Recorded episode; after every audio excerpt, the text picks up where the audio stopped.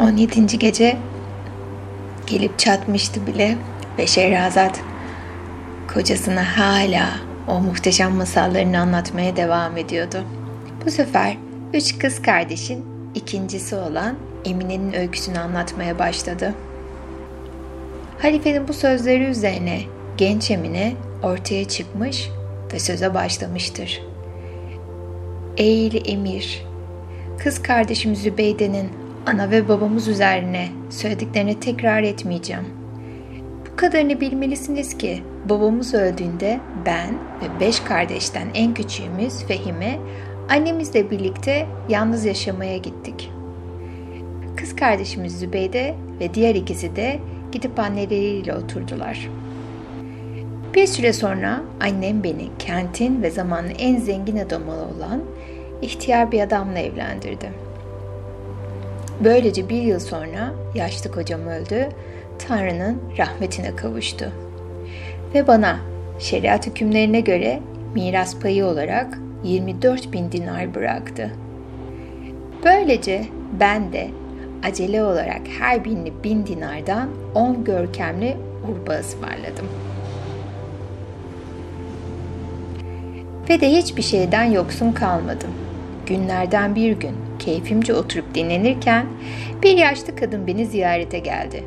Bu ihtiyarı daha önce hiç görmemiştim. İğrenç bir kadındı. Yüzü bir ihtiyarın kalçası kadar çirkindi. Çökmüş, sümüklü bir burnu, yolunmuş kaşları, şehvet düşkünü yaşlı gözleri, kırık dişleri ve eğri bir boynu vardı. Sanki şair şu dizelerle onu anlatmıştı. Şu uğursuz ihtiyar eğer iblis ona rastlasaydı ondan tüm hileleri hiç konuşmasa da sadece sessiz duruşuyla öğrenirdi. Bir örümcek ağına takılmış bin inatçı katırı örümcek ağını zedelemeden çekip kurtarabilirdi. Nedenli kaba ve iğrenç olursa olsun yapamayacağı kötülük yoktur. Küçük bir kızın poposunu gıdıklar, bir delikanlıyla yaramazlık yapar, olgun bir kadınla ise zina eder ve yaşlı bir kadını tahrik ederek tutuşturur. İşte bu dizeler bence bu ihtiyar için yazılmıştı. Böyle bir ihtiyar yanıma geldi ve beni selamlayarak dedi ki, incelik ve nitelikten yorulmuş hanımım, benim himayemde olan yetim bir genç kız var. Bu gece onun düğün gecesidir. Tanrı'nın sana mükafatını vereceğini ve iyiliğini ödüllendireceğini umarak senden burada hiç kimseyi tanımadığı, Yüce Tanrı'dan başka dayanağı olmadığı için son derece mahzun ve alçak gönüllü olan bu zavallı kızın düğününde bulunarak onur katmanı rica etmeye geldim, dedi. Bu sözleri söyledikten sonra ihtiyar kadın ağlamaya, ayaklarımı öpmeye başladı. Ve ben onun ne denli hain olabileceğini bilmediğimden ona acıdım ve işittik, itaat ettik dedim.'' Bunun üzerine bana şimdi ben izinle gidiyorum. Sen de burada hazırlan, giyin, ben akşama doğru gelir seni alırım. Sonra elimi öpüp uzaklaştı. Bunun üzerine kalktım. Hamama gittim, kokular süründüm. Sonra on yeni giysimden en güzelini seçerek giyindim. Sonra da değerli incilerden yapılmış gerdanlığımı, bileziklerimi, salkım küpelerimi ve tüm mücevherlerimi taktım.'' Gözüme sürmeler çektikten sonra yaldızlı mavi ipekten başörtümü büründüm. Nakışlı kemerimi kuşandım. Yüzüme peçemi taktım. Tam o sırada ihtiyar yeniden gelerek bana ''Efendim, ev şimdiden kentin en asil kadınları olan güveyin yakınlarıyla dolu. Seni mutlaka teşrif edeceğini onlara söyledim. Umutlandılar. Şimdi hepsi seni sabırsızlıkla bekliyorlar.'' dedi.'' Bunun üzerine ben yanıma birkaç kölümü alarak hep birlikte yola koyulduk.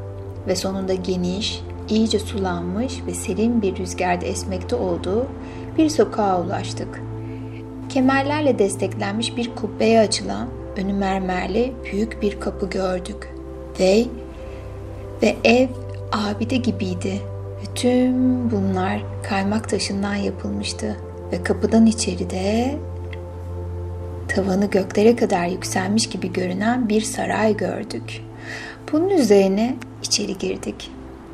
Ve sarayın kapısına ulaştığımızda ihtiyar kadın kapıyı çaldı, kapı açıldı. İçeri girdik ve halı ve duvarlar kaplamalarıyla örtülü bir koridora girdik.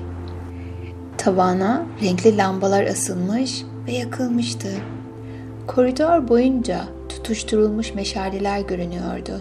Duvarlara altın ve gümüşten yapılmış eşyalar, mücevherler ve değerli madenlerden silahlar da asılmıştı. Koridoru geçtik. Oradan öylesine harika bir salona girdik ki anlatılması mümkün değil. Tüm ipekli kumaşların asılı bulunduğu bu salonun ortasında narin incilerle ve değerli taşlarla zenginleştirilmiş ve üzeri saten bir cibinlikle örtülü kaymak taşından yapılmış bir yatak vardı. Bizi görünce yatağın içinden ay yüzlü bir genç çıktı. Çok güzel bir kızdı. Bana merhaba, ehlen, sehlen. Ey hemşire, gelmenle bizi büyük bir onur verdin. Anastina, bizim için tatlı bir teselli ve gururlanacak bir varlıksın dedi. Sonra da benim onuruma şairin şu düzelerini okudu. Şu yapılan taşları, sevinin misafirlerimizin ziyaretini öğreneydiler, mutlu olurlardı.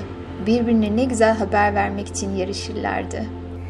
Adımlarının izi üzerine eğilirlerdi, kendi dillerince. Ehlen ve sehlen. Cömertlik ve büyülükle dolu kişilerle diye haykırırlardı. Sonra oturup bana, ey kardeşim, sana bir gün seni bir düğünde görmüş olan bir erkek kardeşim olduğunu söylemeliyim. Bu çok yakışıklı ve benden de güzel ve alımlı bir genç adamdır. Ve o geceden beri seni sevgi dolu ve ateşli bir yürekle sevmiş. Bu ihtiyar kadını bir miktar para vererek sana yollayan ve bir vesileyle buraya getirten odur. Bunu benim evimde seninle karşılaşmak için yaptı. Çünkü kardeşim Tanrı'nın ve peygamberin kutsadığı bu yıl içinde seninle evlenmekten başka bir şey düşünmüyor. Ve meşru olan şeyleri yapmakta da utanacak bir şey yoktur dedi. Onun bu sözlerini işitince ve bu yerde tanınıp değerlendirildiğimi görünce genç kıza duyduk ve itaat ettik dedim. Bunu duyunca sevinç dolu. Ellerini birbirine çırptı ve aya benzer bir genç adam içeri girdi.'' Tıpkı şairin söylediği gibi görünümü vardı. Güzellikte öyle bir dereceye ulaşmıştı ki gerçekten Tanrı'nın çabalarına yarışır bir eser olmuştu. Gerçekten onu işleyen kuyumcunun övünmesi gereken bir mücevher olmuştu. Güzelliğin ta kendisi olan mükemmeliyete bir bütünlüğe ulaşmıştı. Böyle olunca onu her görenin çılgınca aşık olmasına hiç şaşırmamalı. Güzelliği gözleri kamaştırır. Çünkü yüz çizgilerini silmiştir bu güzellik. Ben de onun gibi başka bir güzellik olmadığına yemin ederim. Onu görünce yüreğim ona eğilim duydu. Delikanlı yaklaştı ve kız kardeşinin yanına oturdu. Bunu izleyerek dört tanıkla kadı çıkıya geldi. Selam verdiler ve oturdular. Sonra kadı bu genç adamla olan sözleşmemi yazdı tanıklar sözleşmeye mühür bastılar. Sonra hepsi ayrıldılar. Bunun üzerine genç adam bana yaklaştı ve bana gecemiz kutsal bir gece olsun dedi. Sonra da hanımın bir koşul ileri sürmek isterim dedi. Ben de ona efendim buyurun konuşun nedir bu koşul diye sordum. Ayağa kalktı. Kutsal kitabı alıp getirdi ve bana benden başka hiç kimseyi seçmeyeceğine ve bir başkasına asla eğilim duymayacağına Kur'an'a el basarak yemin etmelisin dedi. Ben de ona istediği gibi bu koşula bağlı olacağıma yemin verdim. Bunun üzerine sonsuz bir sevince kapıldı ve kollarını boynuma sardı. Aşkının adeta iç organlarıma ve yüreğimin içine saplandığını duydum. Bunu izleyerek köleler sofralar serdiler. Doyuncaya kadar yiyip içtik. Sonra gece geldi. Elimi tutup benimle birlikte yatağa uzandı. Bütün geceyi sabaha kadar birbirimizin kollarında geçirdik. Bu durumda bir ay yaşadık. Mutluluk ve neşe içindeydik. Bu sürenin sonunda çarşıya pazara gidip Bir miktar kumaş almak üzere izin istedim. Bana bu izni verdi. Bunun üzerine giysilerimle donanıp o günden sonra evimizde kalan ihtiyar kadına da birlikte götürerek çarşıya indim. İhtiyar kadının kumaşlarının niteliğini övdü ve çoktan beri tanıdığı bir ipekçi genç tacirin dükkanına götürdü. Önünde durdum. Kadın şunu da ekledi. Bu gence babasının ölümü üzerine pek çok para ve mal kaldı. Sonra tacire dönerek ona kumaşların içinde en iyi, en pahalı olanı göster. Bu güzel genç hanımla en güzelleri layıktır dedi. O da işittik ve itaat ettik dedi.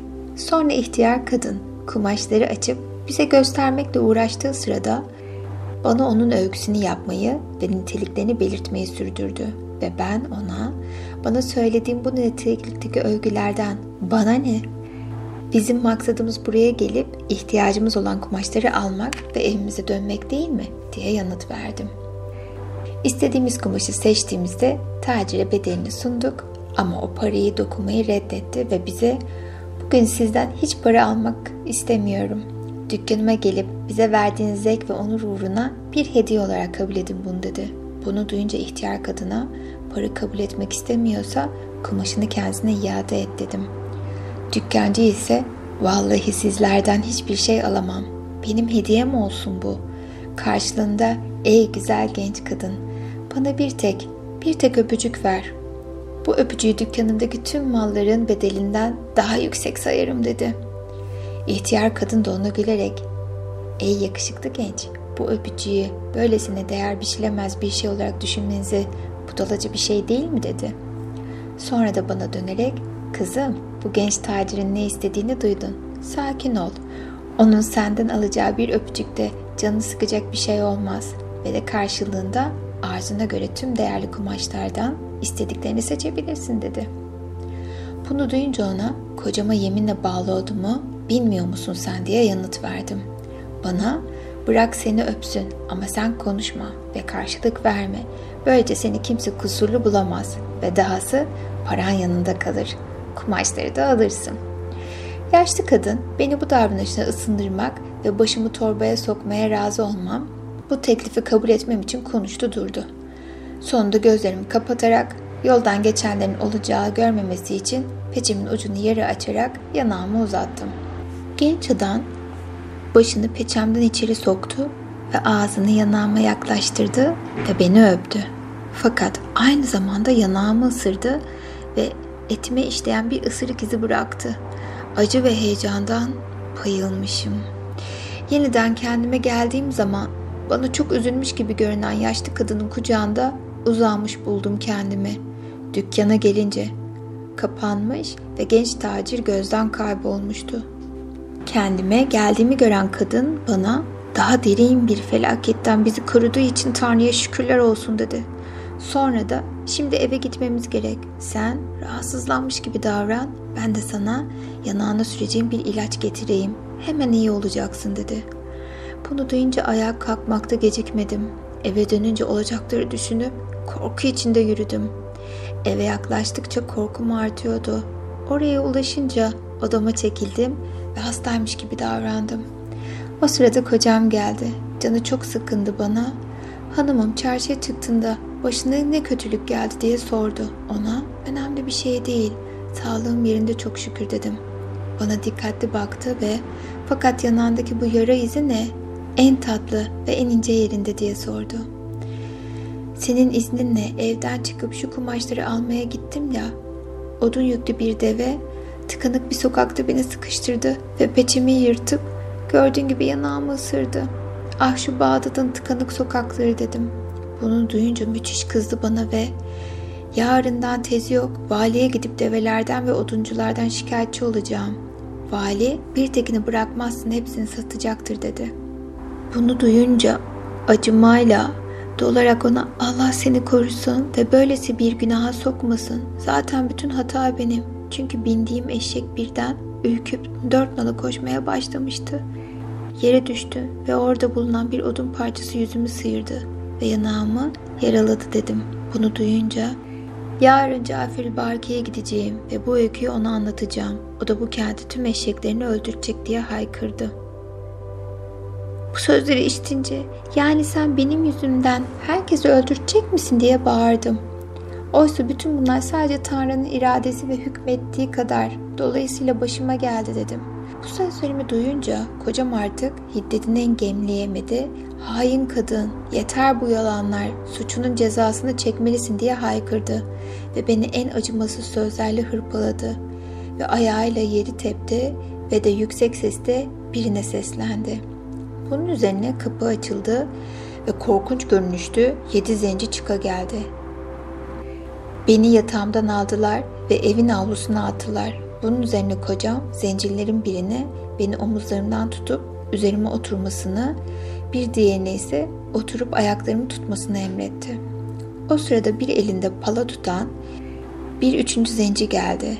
Efendim palayı bulup ikiye ayırdım dedi.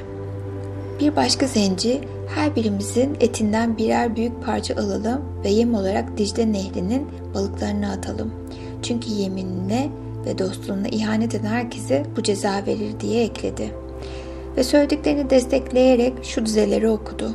Sevdiğimin bedenini paylaşan bir ortak bulunduğunu fark etsem ruhum isyan eder ve bu yitik aşk uğruna yerinden sökülürdü. Ben de ruhuma, ey ruhum bizim için soylulukla ölmek yeridir. Çünkü bir düşmanla aşkı paylaşmaktansa hiçbir mutluluk yoktur derdim. Bunu duyan kocam elinde palasını bekleyen zenciye ey yiğit Saat uçur bu hainin kafasını dedi ve Saat palayı kaldırdı. Kocam onu durdurarak bana sen şimdi yüksek sesle iman tazele sonra da giysi ve eşyalarını toplayarak vasiyetini yap. Çünkü yaşamının sonu geldi dedi. Bunu duyunca ona ey yüce Tanrı'nın kulu ben de senden iman tazeleme ve vasiyetimi yapmama izin vermeni rica ediyorum dedim. Sonra başımı göğe doğru kaldırarak iman tazeledim ve sonra başımı önüme eğerek içinde bulunduğum sefil, utanacak durumu düşündüm. Gözlerim yaşardı ve ağlayarak şu dizeleri okudum. İçimdeki tutkuyu siz alevlendirdiniz ama kendi yüreğinizi soğuttunuz. Uzun geceler boyunca gözlerim uyanık ve hayran kalmasını öğrettiniz. Siz de uyuyup aldırmadınız. Ama ben, ben sizi gözüm ile gönlüm arasında bir yere oturtturdum. Söyleyin nasıl yüreğim sizi unutsun, gözlerim uğrunuzda ağlamayı kessin. Bana tükenmez bir vefa ile bağlanacağına yemin ettirmiştin. Ama sevgimi kazanır kazanmaz benden yüz çevirdin. Ve şimdi bu yüreğe hiç acımıyorsun ve derdimi anlamak istemiyorsun. Sanki benim felaketimi hazırlamak ve gençliğimi kahretmek için doğmuşsun. Dostlarım, size yalvarıyorum. Ölünce mezar taşıma burada büyük bir suçlu yatıyor. Sevmek suçunu işleyen diye yazın. Böylece aşk acısını tatmış bir ziyaretçi kabrime bakarken merhametli bir bakış fırlatır. Bu dizeleri okuduktan sonra hala ağlıyordum. Sözlerimi işitince ve gözyaşlarımı görünce kocam daha fazla kızdı ve tahrik oldu. O da başına şu dizeleri okudu. Gönlümü sevdiğinden yüz çevirdiysem ne sıkıldığımdan ne de bıktığımdandır. Terk edilmeyi gerektiren bir suç işlediğindendir. Ortak tutkumuzu bir başkasıyla paylaşmak istedin. Oysa benim yüreğim, duygularım ve aklım böylesine ortaklığa razı olamazdı. Bu dizeleri okuyup bitirince omunu yumuşatmak için yeniden ağlamaya koyuldum ve kendi kendime onu yumuşatıp gönlünü alacağım ve de kendi koşullarımı yumuşatacağım.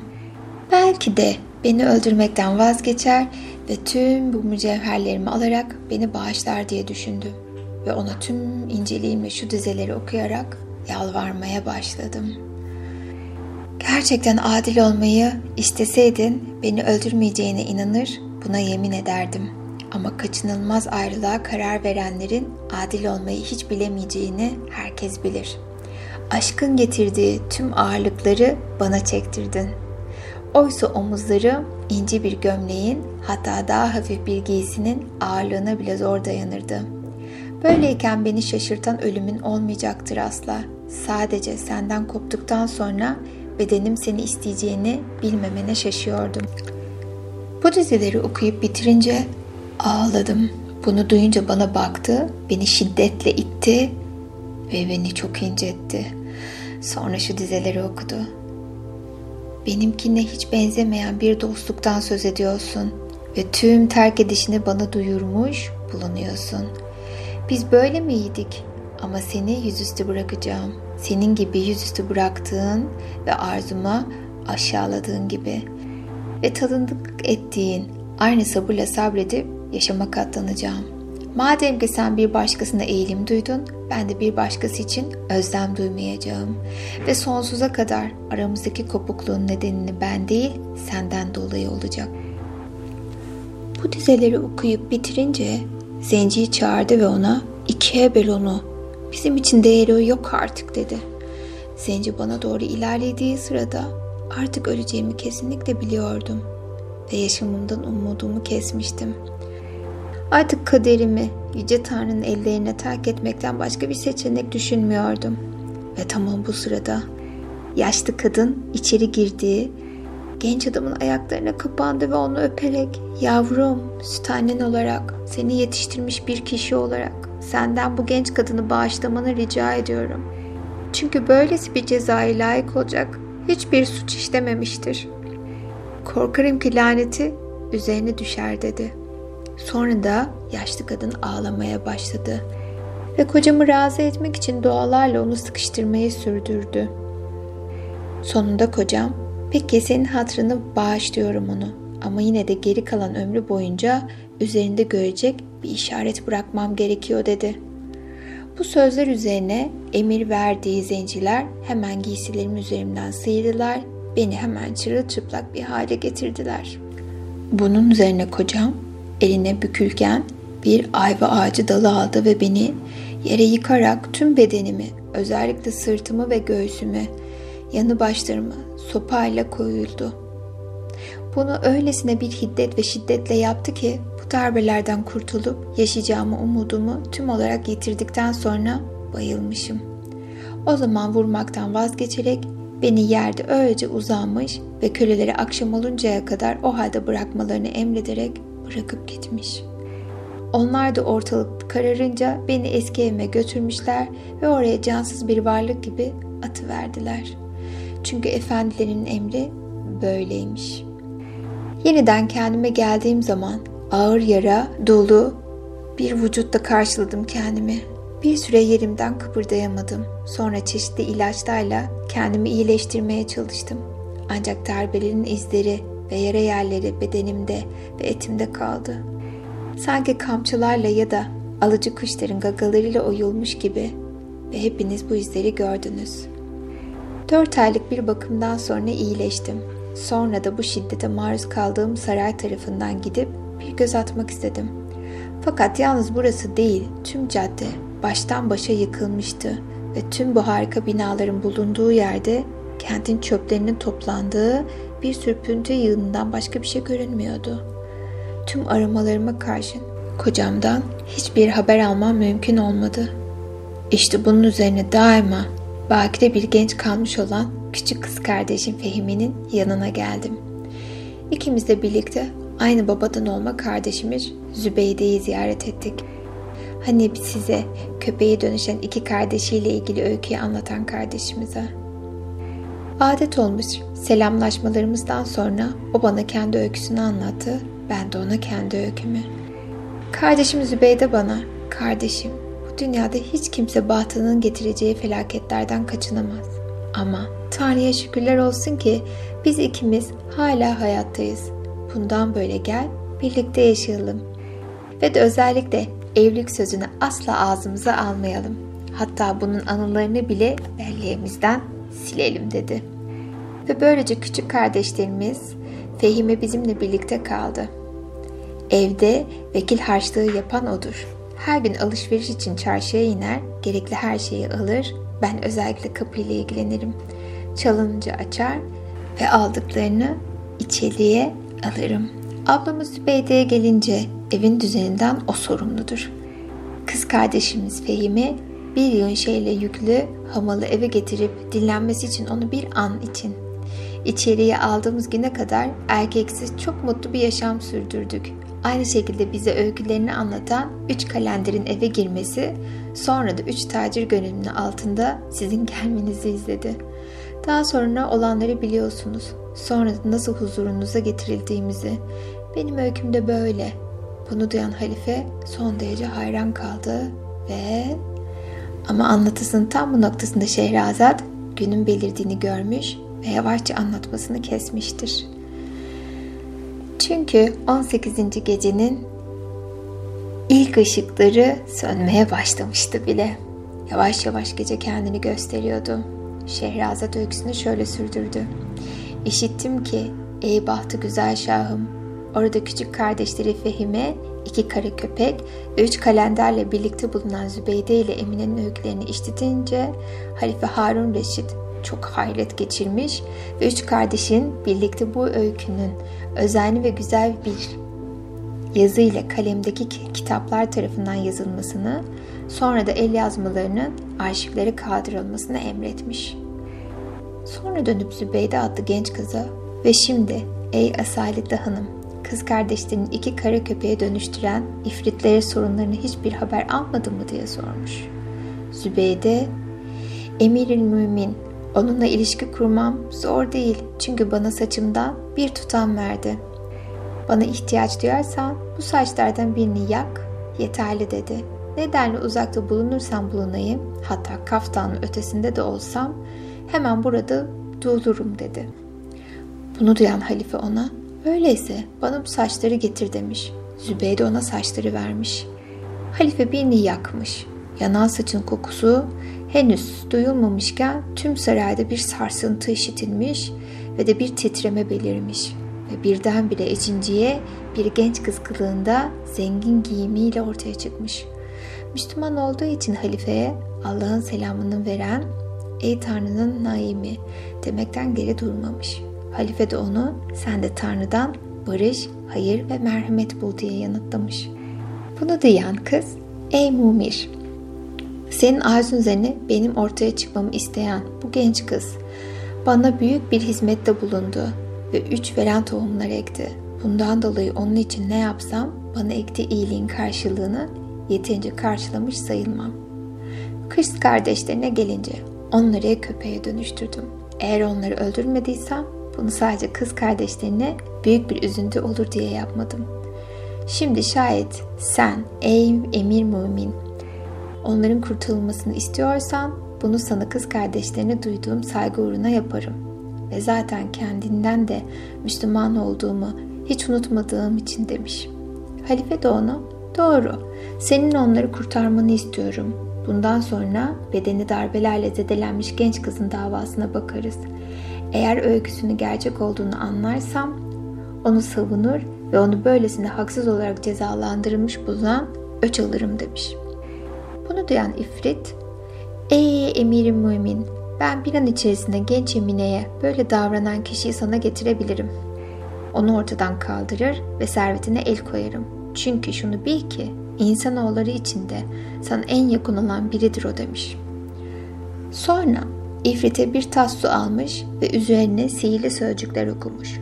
Sonra da bu suyu köpeklerin üzerine sermiş. Çabucak eski kılığına dönmüşler. O saatte iki köpek onlara yaratana onur veren iki genç kız olmuşlar.